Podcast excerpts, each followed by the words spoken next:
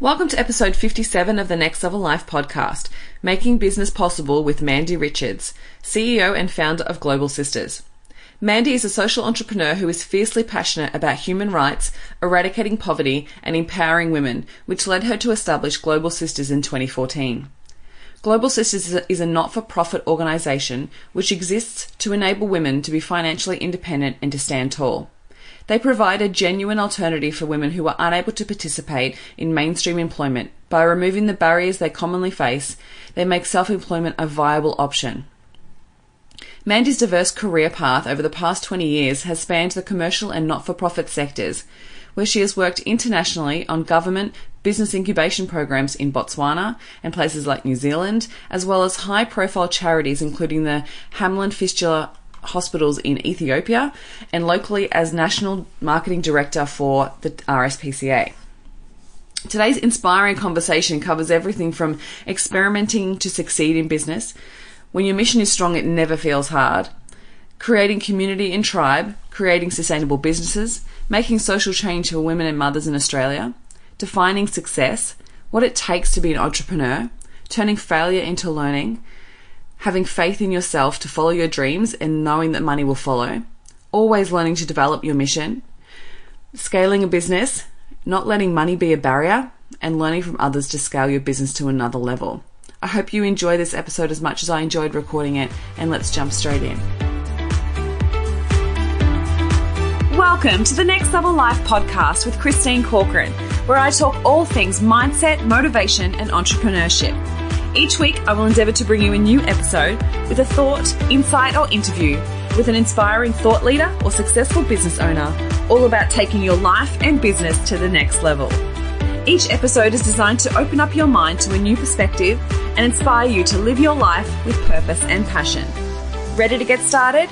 Let's go. Well, I'd love to take this opportunity to welcome you to the podcast, Mandy. Thank you so much for joining me today. Thank you for having me. I'm so excited to dive into this conversation about Global Sisters and how this has started for you and where it's going to go. It's such a, an amazing mission, and I really just want to congratulate you on everything you've achieved over the last few years so far. So, just to um, guide the listeners to tell us a little bit about how you started Global Sisters and where it all began for you. Um, oh my goodness! So I um, I actually started working with Global Sisters a week before I gave birth to my little boy, who's just turned six. Oh my god! so that was um, that was when I really like hands on started working on it properly. Um, but I think a lot of things had led up to that. I, um, I'm really passionate about women's human rights um, and economic empowerment of women. And um, so I, I, was interested in working in that space. Um, I guess I was ready for my next project. I'm pretty entrepreneurial, so I always have something bubbling away. Um, and I'd been looking at how I could have the biggest impact biggest impact with the least input using my skills and my interests and passions. And so I'd, I'd landed in the enterprise or business space. Um, and then I think uh, a few things culminated in it. So, first of all, it's probably the fact that I grew up in Indonesia. So, I spent um, a few years of my childhood over over in um, in Bogor, and um, you know went from a, a very innocent, I would say, little country girl living on a farm in um, the northwest region of New South Wales to, uh, you know, walking through markets by myself. Uh, I can remember walking over this bridge, and both sides of it were just lined with people who, um, you know, were homeless and had leprosy quite severely. And I think I was about eight years at that stage, eight years old. And that image is like still planted in my head. So I'm sure that was um, probably the start of all of this for me. And then um, I, have spent quite a few um, years working in the social enterprise space and also across innovation and, and business incubation. Um, so I think all of that's kind of uh, definitely, definitely helped. Uh, and then the other thing was probably my personal experience a bit later on once we moved back to Armidale. Uh, my parents separated and um, and I watched my mum go through this really, really tough time, which translated to a really tough time for the whole family of being um, a single single mother to three kids in a country town. Um, where you know there was really low uh, low employment, um, she didn't have um, a career or a network. She was educated, but her, her, degree was outdated. She didn't have experience because she'd never worked. She'd gone from university to, to having children, like a lot of women in that generation. Um, and it was just really, really hard for her to find a feet and, and make money. So um, that's that's really stuck with me, and and I think just watching so many women have such a tough time in Australia um, largely because they have children that are dependent on them, and then they face all these barriers to employment, which range from anything anything from um, uh, you know living somewhere where there are no jobs, right through to language barriers, cultural barriers, might be mental health issues. Um, who you know they can't afford childcare or there is no childcare available. Um, you know the list goes on. That there needs to be an alternative. And and at the moment, or until we started Global Sisters in Australia, really, it was the alternative was welfare. And I'm yet to meet anyone who wants to be on welfare. Um, but these women find themselves literally trapped. And so what we're aiming to do with Global Sisters is create a, a, a, third alternative. So, mainstream employment, welfare, or actually, maybe I can start a small business from home using what I know and what I love um, and, and create an income um, around my circumstances in, a way that's flexible and in a way that I can actually manage. Mm, mm, awesome.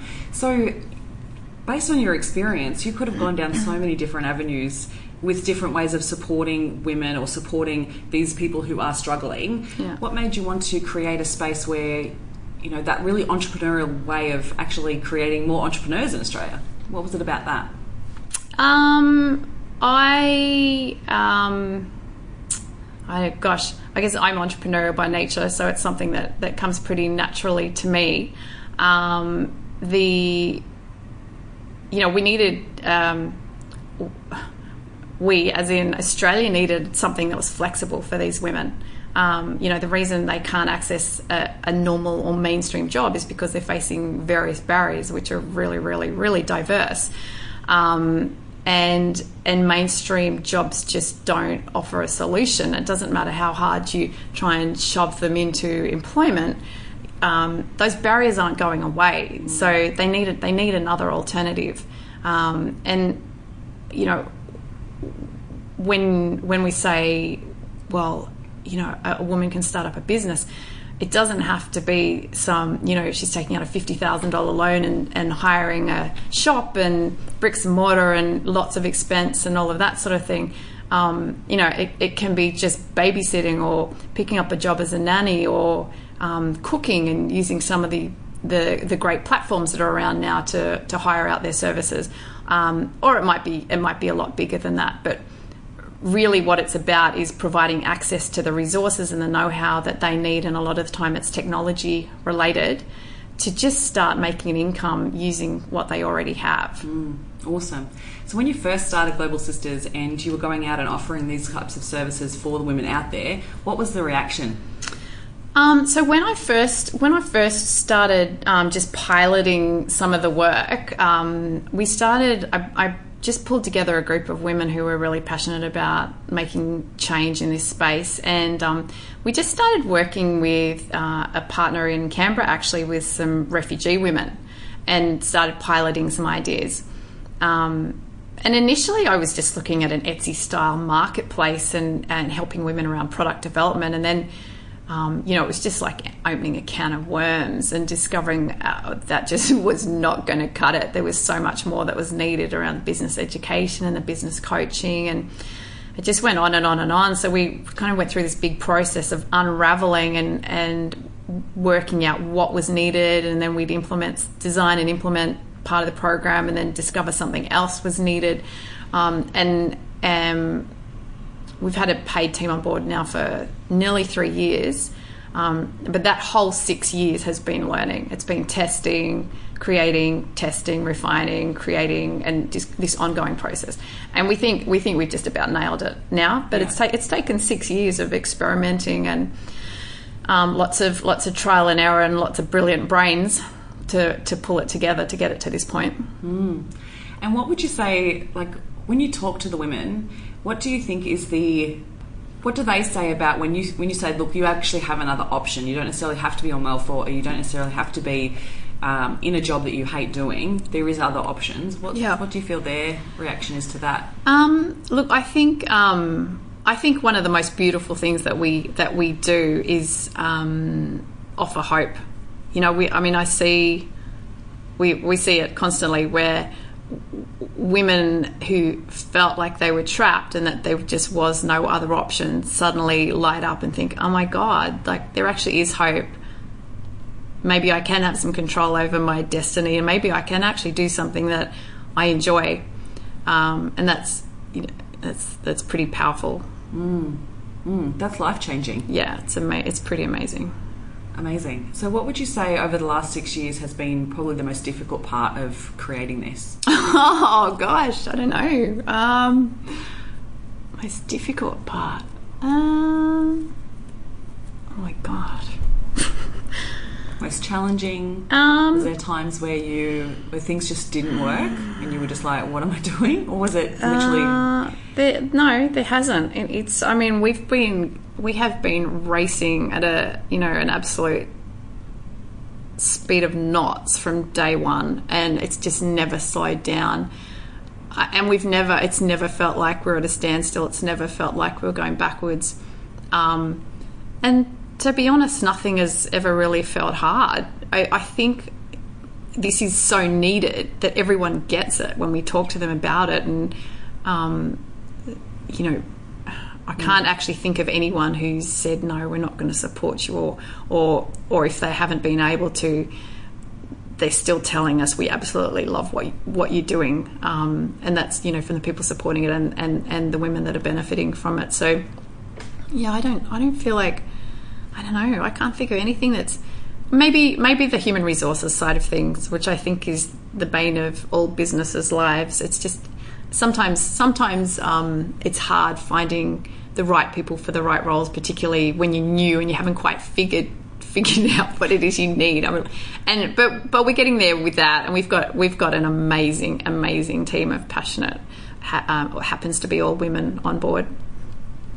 Isn't interesting, right? Yeah, yeah, yeah. so, what would you say has been the most rewarding part? Um, oh, that's easy. I, I mean, just you know, just just the women. I mean, the women that we work with. Obviously, just hearing hearing their stories and you know, just I hear little quotes every every now come now and then coming back um, about what a massive impact it's had on their lives, and um, that always that always blows me away. And it's not just about the money, hey.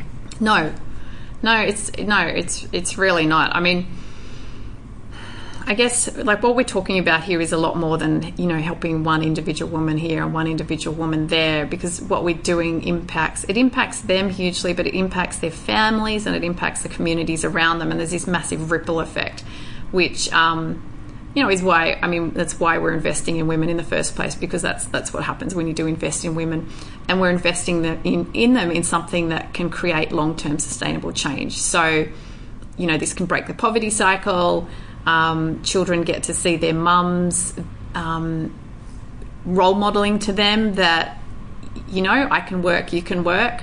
Um, and and it also happens you know it happens um, from a depth perspective but also um, breadth as well and and you know women see other women doing it and and and we're just seeing this process of empowerment happening before our eyes actually which is pretty pretty incredible Amazing.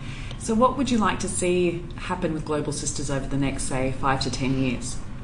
Um, I uh, so so the aim was always to go global, um, and we're pretty global within Australia. We're very very diverse culturally in terms of the women that we support, but we've always we've always wanted to um, to spread out aside of Australia. Um, it, it's pretty interesting because it's a model that's quite focused on um, high income countries, um, but uh, we think it's also can also definitely be applied to um, low income or developing countries.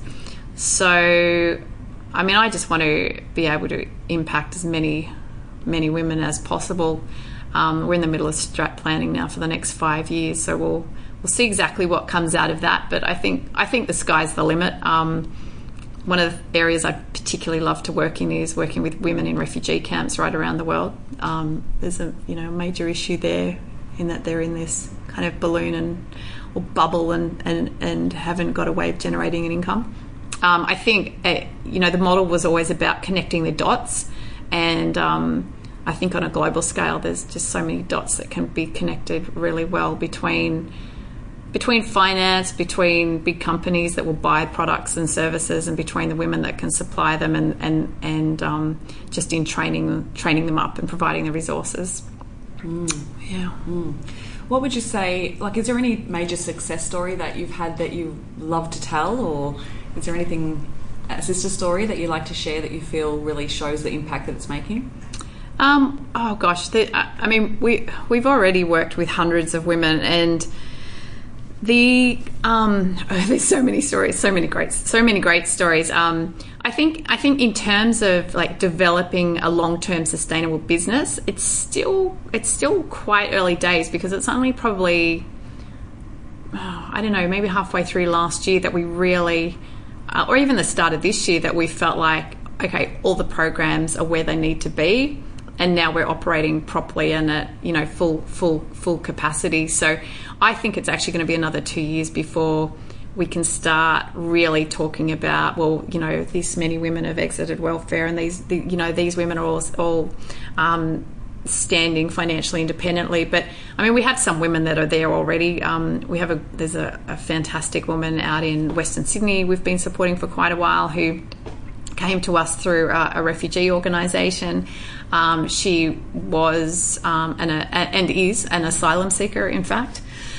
Um, and um, really, she's from um, uh, from uh, Fiji actually, and she um, we partnered her up with a coach. She had a couple of business ideas. She ended up starting a commercial cleaning business. Um, we um, put her in contact with um, another organisation who provided her with a um, um, a microloan, um, and that was to buy equipment for her business and um, she has this roaring commercial cleaning business now where and she's she doesn't receive welfare or anything. She's completely financially independent and, and sustaining herself. So um, you know that's that's pretty amazing. But we're I mean we're working with women who who um, have been unemployed for for decades as well as women that have come out of domestic violence situations. Um, lots of migrant women who who had great careers back home and then come here and then can't, and can't find a job. Um, there's some beautiful Indigenous women um, running all sorts of really interesting businesses that we're working with. Lots of women in in in, the, in country areas where there's just really low employment, um, and they all they all have they all have different stories, um, but all looking for financial independence. And I love how you use the terminology "making business possible." Like I think that that almost literally enc- encompasses like what you allow, what happens in the in the in the sisters' minds, like they actually start to believe possibilities about themselves yeah. and about their lives, which yeah. they never thought was possible before.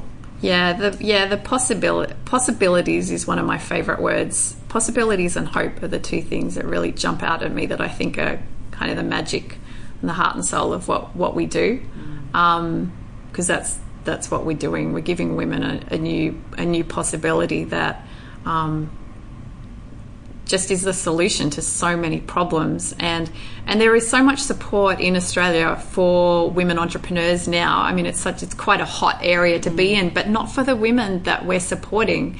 They're for women that already have access to lots of resources, whereas the women we're working with are facing barriers left, right, and centre. Quite often, they're socially isolated.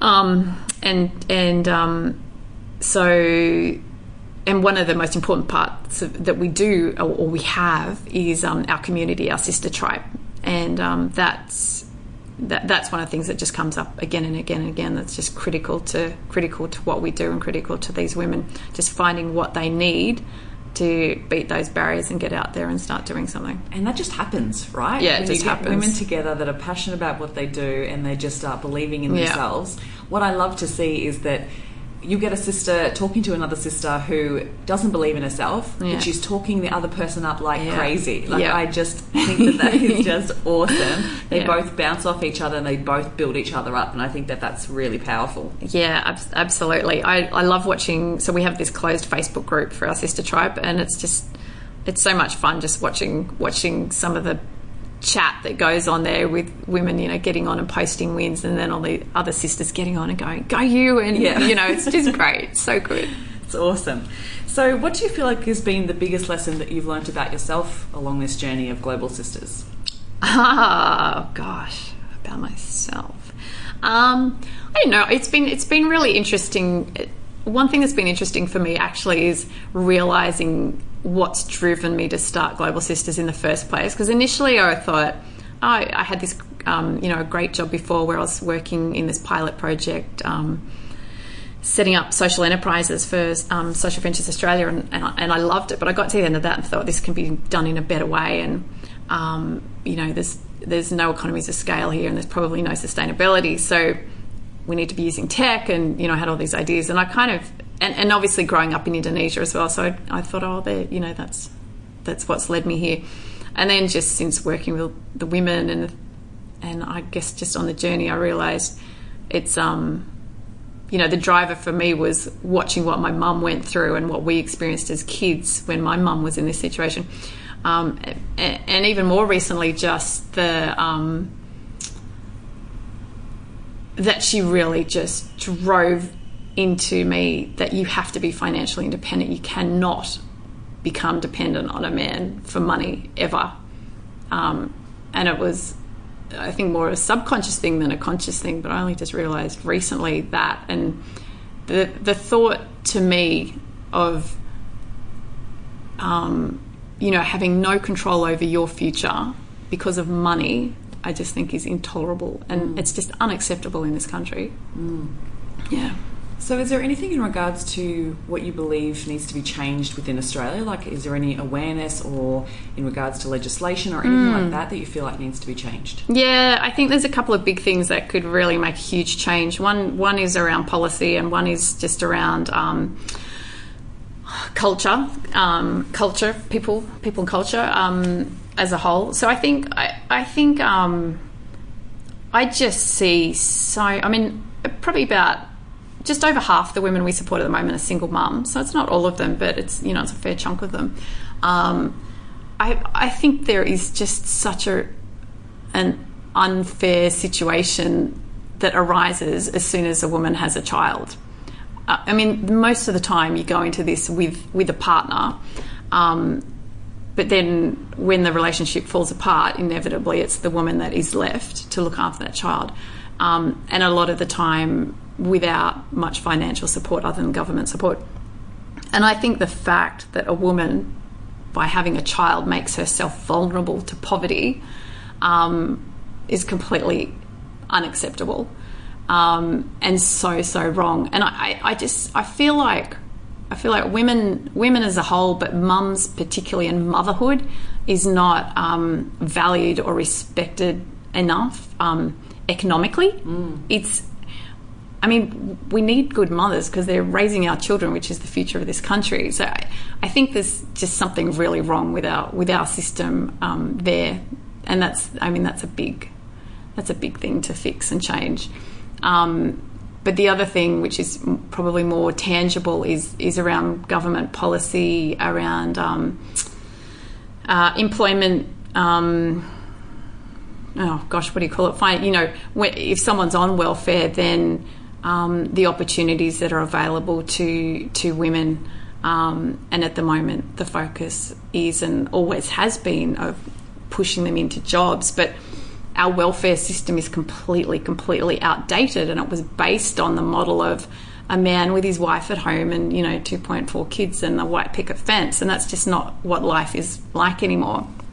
Um, so, aside from all the issues of the you know the the amounts just being not enough for anyone to live, the the way the welfare system is at the moment is um, it's completely counterproductive to um, the idea of someone starting a business. So it's it not only makes it difficult, it actually makes it impossible. We Or have getting off welfare, even. Ex- exactly. I mean, we have so many women who have to go and fill in ridiculous job applications for jobs that they don't want and they're never going to get. Um, you know, missing sister school or missing coaching sessions and all of this sort of thing, um, and just tied down with all these Centrelink requirements, which which are just bogus. They're not. They're not helping anyone. Um, I think what the government needs to do, and they're, they're starting. There's tiny little peeps. They're starting to look at this, and they're definitely reassessing the whole welfare system at the moment, or, or the employment side of it. Is um, they just need they need to start supporting entrepreneurship as an alternative. So rather than all the focus being on job providers, there needs to be a focus on job creators as well, and rather than just um, providing um, Centrelink to um, you know people to go and get jobs, they need to start providing Centrelink to people so that they can, and women particularly, so that they can actually create jobs for themselves um, and stop trying to shove square pegs in round holes, basically. Which then the ripple effect of that is massive. Massive. Absolutely, yeah, yeah. It is so huge in so many, so many ways. Um, and I, I think the other thing that's a key piece of that is that support needs to be long term. So you can't. I mean, at the moment, there's the NEIS program, which has been around for a long term, but it's it's inaccessible for the women we support.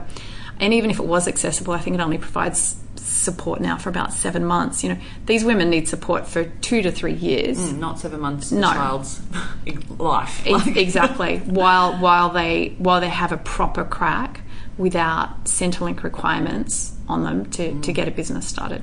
So you talk a lot about sustainability Mm. and being able to make a sustainable business. What does that mean to you?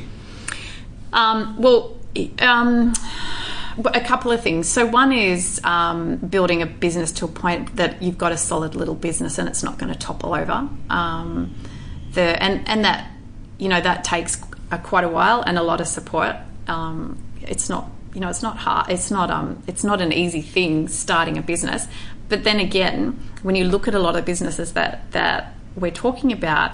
Um, they're you know they're home based and they're using skills that women already have and it could be as simple as uh, cooking you know cooking cleaning babysitting or it might go up to you know we have we have a woman who's launching a robotics and coding school so you know the other end of the scale um, and i think the other thing that's important here is um, asking the women um, you know our entrepreneurs what is it that they actually want to achieve out of this so success for one woman is not success for another woman um, so so when I when I say sustainable in, in this sense, I'm just talking about a business that's not going to fall over, one that's going to last, because otherwise, what's the point? Um, but then, from the environmental perspective, also that's something that we're very passionate about, and it's pretty ingrained into everything we do. So um, we we do and aim to teach as much as we can um, around thinking about your your impact that you're having with your business, and and that's how we operate as an organisation as well. Try and tread as lightly as possible and give back as much as you can. Awesome. And I, even then, I look at the way that the impact of what the sisters are creating, even just within their community, and the way that they're putting money back into their own community. So it's Yeah. actually changing the sustainability Yeah. of the actual town or Yeah, you know, ab- absolutely. I mean, some of the community. So we really, um, really, we didn't set out to do this, but what we've what we've realised is that we're really creating our own, um, I guess, entrepreneurial variation of the place-based model of working, which is just this community-based, grassroots model of connecting lots and lots of people and organisations and dots, so that you're just building a stronger community from the inside out. Um, we partner with community organisations um, and that's you know that's the that's the pipeline for us of um, a lot of the women that we support and gives us a base in the community. Um, but yeah, it just creates this ripple effect throughout throughout the throughout the whole community, and you get you know we work in a lot of low socioeconomic communities where there's not much there, not much business, not much going on, and when all of a sudden you've got 10 women setting up 10 completely different little businesses, all of a sudden there's a life in that community and stuff happening. Um, and then, you know, we start bringing in resources and coaches from outside and, and um, yeah, magic starts happening. Yeah, absolutely. So, what do you think is what's your favorite thing about being an entrepreneur? Um, oh, think I have a very typical entrepreneur um, personality. So I I love um, I love start startups. Um, I love starting things. Um, I I'm not so great with the day to day operations myself. Um, I love working for myself. Um, I'm definitely not the sort of person that could go and sit in an office working for someone else. Um, I've tried it a few times and it was fine, but I couldn't. I, there's no way I could go back now Yeah. and do it. um, I think you know the biggest thing for me is freedom, and that's what this is all about. It's you know creating the freedom for women to actually make decisions in their lives. Yeah. Mm, absolutely. So, what do you think it takes to be successful as an entrepreneur? Um, passion, uh, passion, commitment, and hard work. Yeah, I think um, you have you have to be prepared to to work hard. You have to um, be absolutely committed to what you're doing and give it hundred percent. Um, and I think if you're not, you know, if you don't love what you're doing, uh, it's gonna you're gonna struggle, struggle to make it successful. I Yeah. would I would say. Absolutely. What is it that you notice in other successful people? Oh, those those traits, Yeah. for sure. Yeah, and and I think um, you know, a healthy dose of stubbornness is is good with this sort of thing, um, which I definitely have. Um, I mean, you have to be you have to be persistent, and it is a roll, roller coaster, and I think you have to be prepared for that and know that it'll you know it'll go up and down, and there'll be times when it's not doing you know things aren't happening the way you wanted them to happen, and that you just have to look at um, what looks like possibly a barrier as actually an opportunity, and maybe that's not quite the right way you're meant to be going, and there's something better around the corner. You just need to look left or right. Mm. Yeah, Mm, sometimes the door closes and it's the best thing that ever exactly, happened. Right? exactly, absolutely. So, what would you say to a sister that's struggling at the moment Mm-hmm. that is being challenged by some barrier? Um, oh, look, I mean, it's the barriers just vary so hugely. I mean, we generally won't work with women if they're in sort of any sort of a crisis situation. So we only start and we assess that right at the start. So we'll try and work with women that are in a stable enough situation that they can focus on this and give it the energy that it needs to be successful. Um, if someone is in a crisis situation, then um, it's it, it, it's possibly time for them to step back and focus on that. Generally, they'll have an NGO, you know, an organisation, a not-for-profit, supporting them um, to get that sorted, and then step back into the program um, later on. If it's just you know general business barriers which we all all face, um, I, the, it, there's a few things. Um, one is speaking with the coaches. Um, all the women have different coaches at different times, depending on what it is they need. Um, if they don't have a coach that can help with that, then that's what our accelerator leads um, who are on the ground working with these women do. They'll find someone who can provide the support they need. Um, or it might be just a case of getting on the sister tribe and saying, I need help, or who's been in this situation, because there will be plenty of women who, who will be able to jump in and say, Oh, yeah, I've, you know, that's happened to me, and this is what I did. So, has there been any major failure, or in might be in your pre-Global Sisters Yep. times, Yep. that you've made some major breakthroughs with, or a big lesson that you've then brought into Global Sisters? Um, ooh, gosh. Look, I would say, um, um, I don't really, I don't really look at things as failures. I'd say they're learning experiences, and I would say my most massive learning ex- experience in in in business or um, startup world was, um, oh gosh, how long ago was it? I know it's probably about eight years ago now, and I um, went on a TV show, um, Dragon's Den, and won the highest amount of investment in that, and then proceeded to start a three and a half million dollar startup, um, which I ended up walking away from, and it was a massive, massive learning curve, um, and actually it's probably about ten years ago now. Um, and it was hard. It was so so hard at the time, um, and I was really doing it doing it alone. I didn't, you know, uh, I wasn't in a relationship at the time. I didn't have any, you know, there wasn't anyone that had my back or even anyone that I could really fall back on and say boo. Um, so that was that was that was pretty hard because I basically ended up, um, you know, running and starting up this enormous business in the middle of Sydney, and I lived in Newcastle at the time. Um, and I had a whole bunch of investors on board, and they were all older men. Um, and I just I went into it thinking, um, you know, they're more experienced and they're richer than me. They must be smarter, and um, I should listen to them. And there were a few things that I just assumed were right or being taken care of, and there were. And, and, I thought they, you know, I changed the model slightly because uh, my initial plans because I thought that's what was suggested, and I thought, well, they know better, and and then afterwards, I just thought, oh, they didn't know better. Actually, I should have just stayed on the track that I wanted to, that I had planned, and I think that was the biggest learning. Biggest learning for me was about having faith in myself, actually, mm. and not ever thinking someone knows more than you because they're richer or older or mm. more successful than you.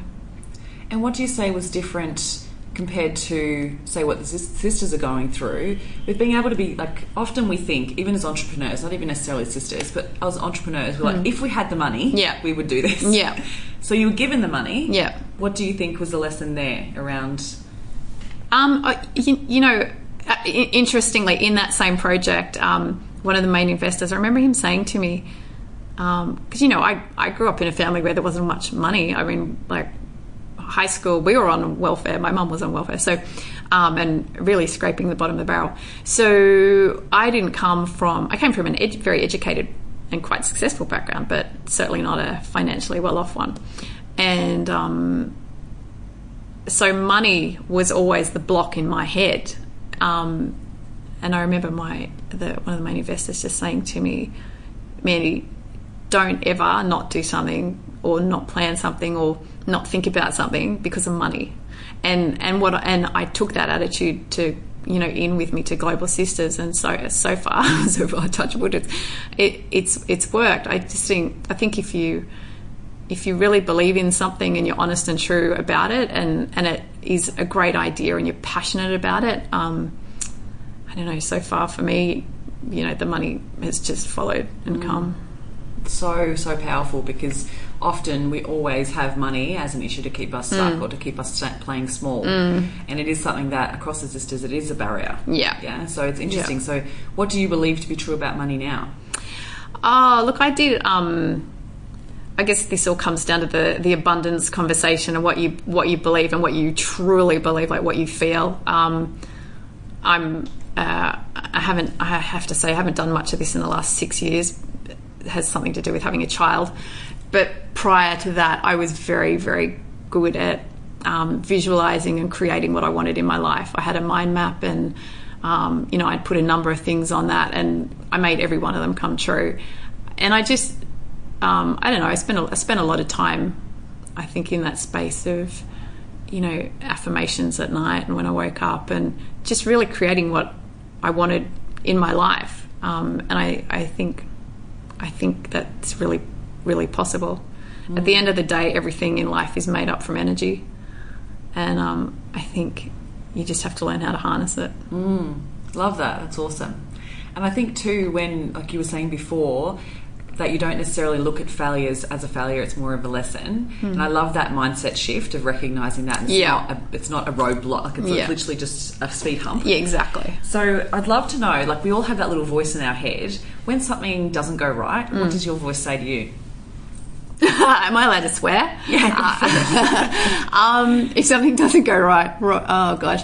Um, I don't know, I see red for about two minutes, two seconds actually, and then I'm like, okay, what can I do about this? Yeah, awesome. I don't, I don't, um, I don't stew on things generally. Yeah. And what does it say when you have a win or, or something goes right? Um, ah, you know what? I'm not very good at celebrating. I'm, I think I'm always on such a mission and so head down, bum up that I expect to win. So it's kind of, that's just I don't know. That's just that's just every day for me. So um, um, yeah, I, don't, I, need to be better at celebrating. Actually, I don't do a good job of that mm. at all.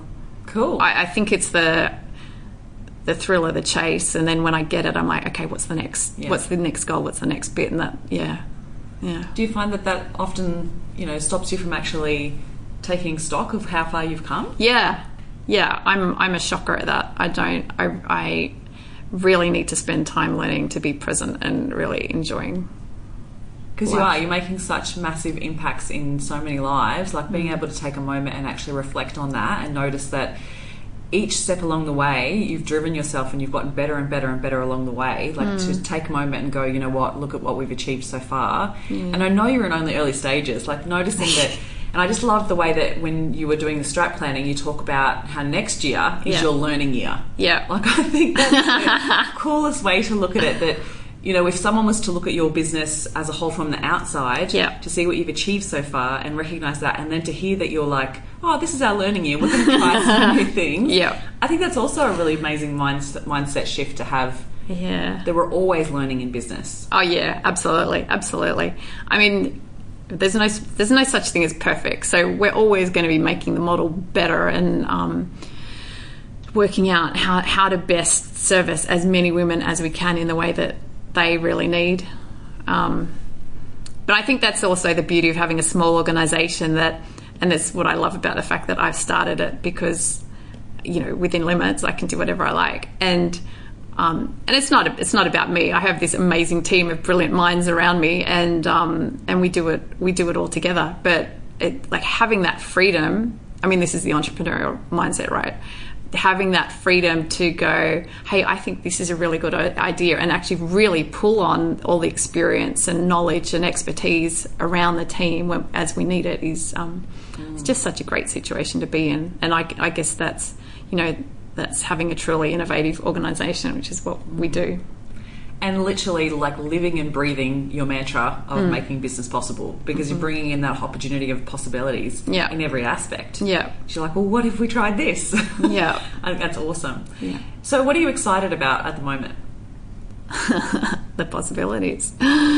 Um, uh, scaling, yeah. So, so um, one of the one of the um, big goals for us in the first few years was to get the model to a point where we could create a platform, a tech platform, where women can access all the coaching and all the um, uh, education online um, so from from anywhere. And so that's one of the things we're working on. And the other thing is our organizational sustainability. So you know we have the same the same goal and the same issues as all our women with their business in that we need to create a sustainable organization. Otherwise what's the point um, so we're we're really looking at that now um, and it's quite interesting as an NGO I think we operate and have always aimed to operate more as a business than a charity in inverted commas. So, what would you say some of the best advice that you've ever been given is? Um, the best advice. Ooh. Well, I, I think I I think what I said earlier about the just don't ever let money be a barrier. You know, don't think about that. That that's had a big impact on me. Um, definitely. Um, Because sometimes what you think money is going to give you is actually not what it is, or sometimes No. it's like you don't necessarily even need the money to achieve that goal. Yeah. You're making it mean that oh, I need that money to do that. Like, Yeah. it's fascinating how our brain works like that. I think um, I've gotten very good at after working in a few charities and for I don't know organisations where I had low budgets but I had to achieve a lot. I've gotten very good at being creative with things like that. And it, yeah, it is it is amazing what you can achieve without actually without money. Um, just finding other ways to to make things happen. Um, So, what advice would you have for someone who is in startup, Hmm. uh, wanting to get to the point where they're actually having a sustainable business? Yeah. And they want to take it to that next level. What advice would you have for them? Uh, oh, I guess I guess um, it would depend how much they've already they've already achieved and what sort of business it is because it's different for every business. But I think um, I think you have to learn as much as you can from others that have done it before you and what's what's around you. Um, I think you know it's just it's just the basics of really you know do you have something that people want is there actually a market out there? Can you provide it in a way that people are going to buy it and access it? How are they going to find out about it? Um, you know, just going through those, those, those absolute basics of making sure um, you've got something that people want and and it's accessible and affordable mm. in a way that they're going to buy it. Um, it's a, it's such a basic thing to look at, but a lot of people don't. A lot of people don't. They just think, oh, I've got this idea. Maybe I can maybe I can make some money for it from it. Um, and now you know we have a big focus on tech and how can how can um, women do things in a smarter quicker more affordable way using tech and I mean, it's just such an exciting, interesting time in business at the moment because there's so many opportunities available now that weren't around 10 years ago for mm. to set up a business online, you know, literally within an hour. Um, so many great platforms with all the sharing economy and, and, you know, all these mega marketplaces and gig platforms and blah, blah, blah. There's just, you know, there's so much out there. Um, and really, people just need to be aware of them and shown how, how to use them and to, to really capitalize on them. Um, yeah. Awesome. So just keep learning. Yeah, and and yeah, exactly. I mean, it's about accessing resources, and I think um, not being afraid to ask.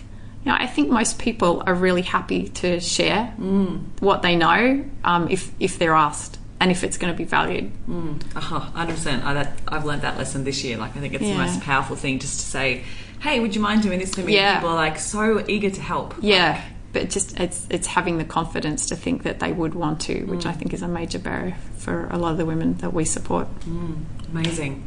Well, I just want to acknowledge you for everything that you've achieved so far with Global Sisters. It's incredible. The sisters that I've met and just the way that they've absolutely impacted me in such a short period of time is just incredible. So I just want to thank you for that. And thank you oh, so thank much you. for your time today. Thank you so much. Thank you for listening, and I hope you enjoyed today's episode of the Next Level Life podcast. I'd love to hear any takeaways that you've had from today's episode, so please share with me on Instagram and Facebook. And if you feel so moved, please pass this episode on to any friends or family that you feel may benefit from it. Looking forward to speaking with you next week, and here's to taking your life to the next level.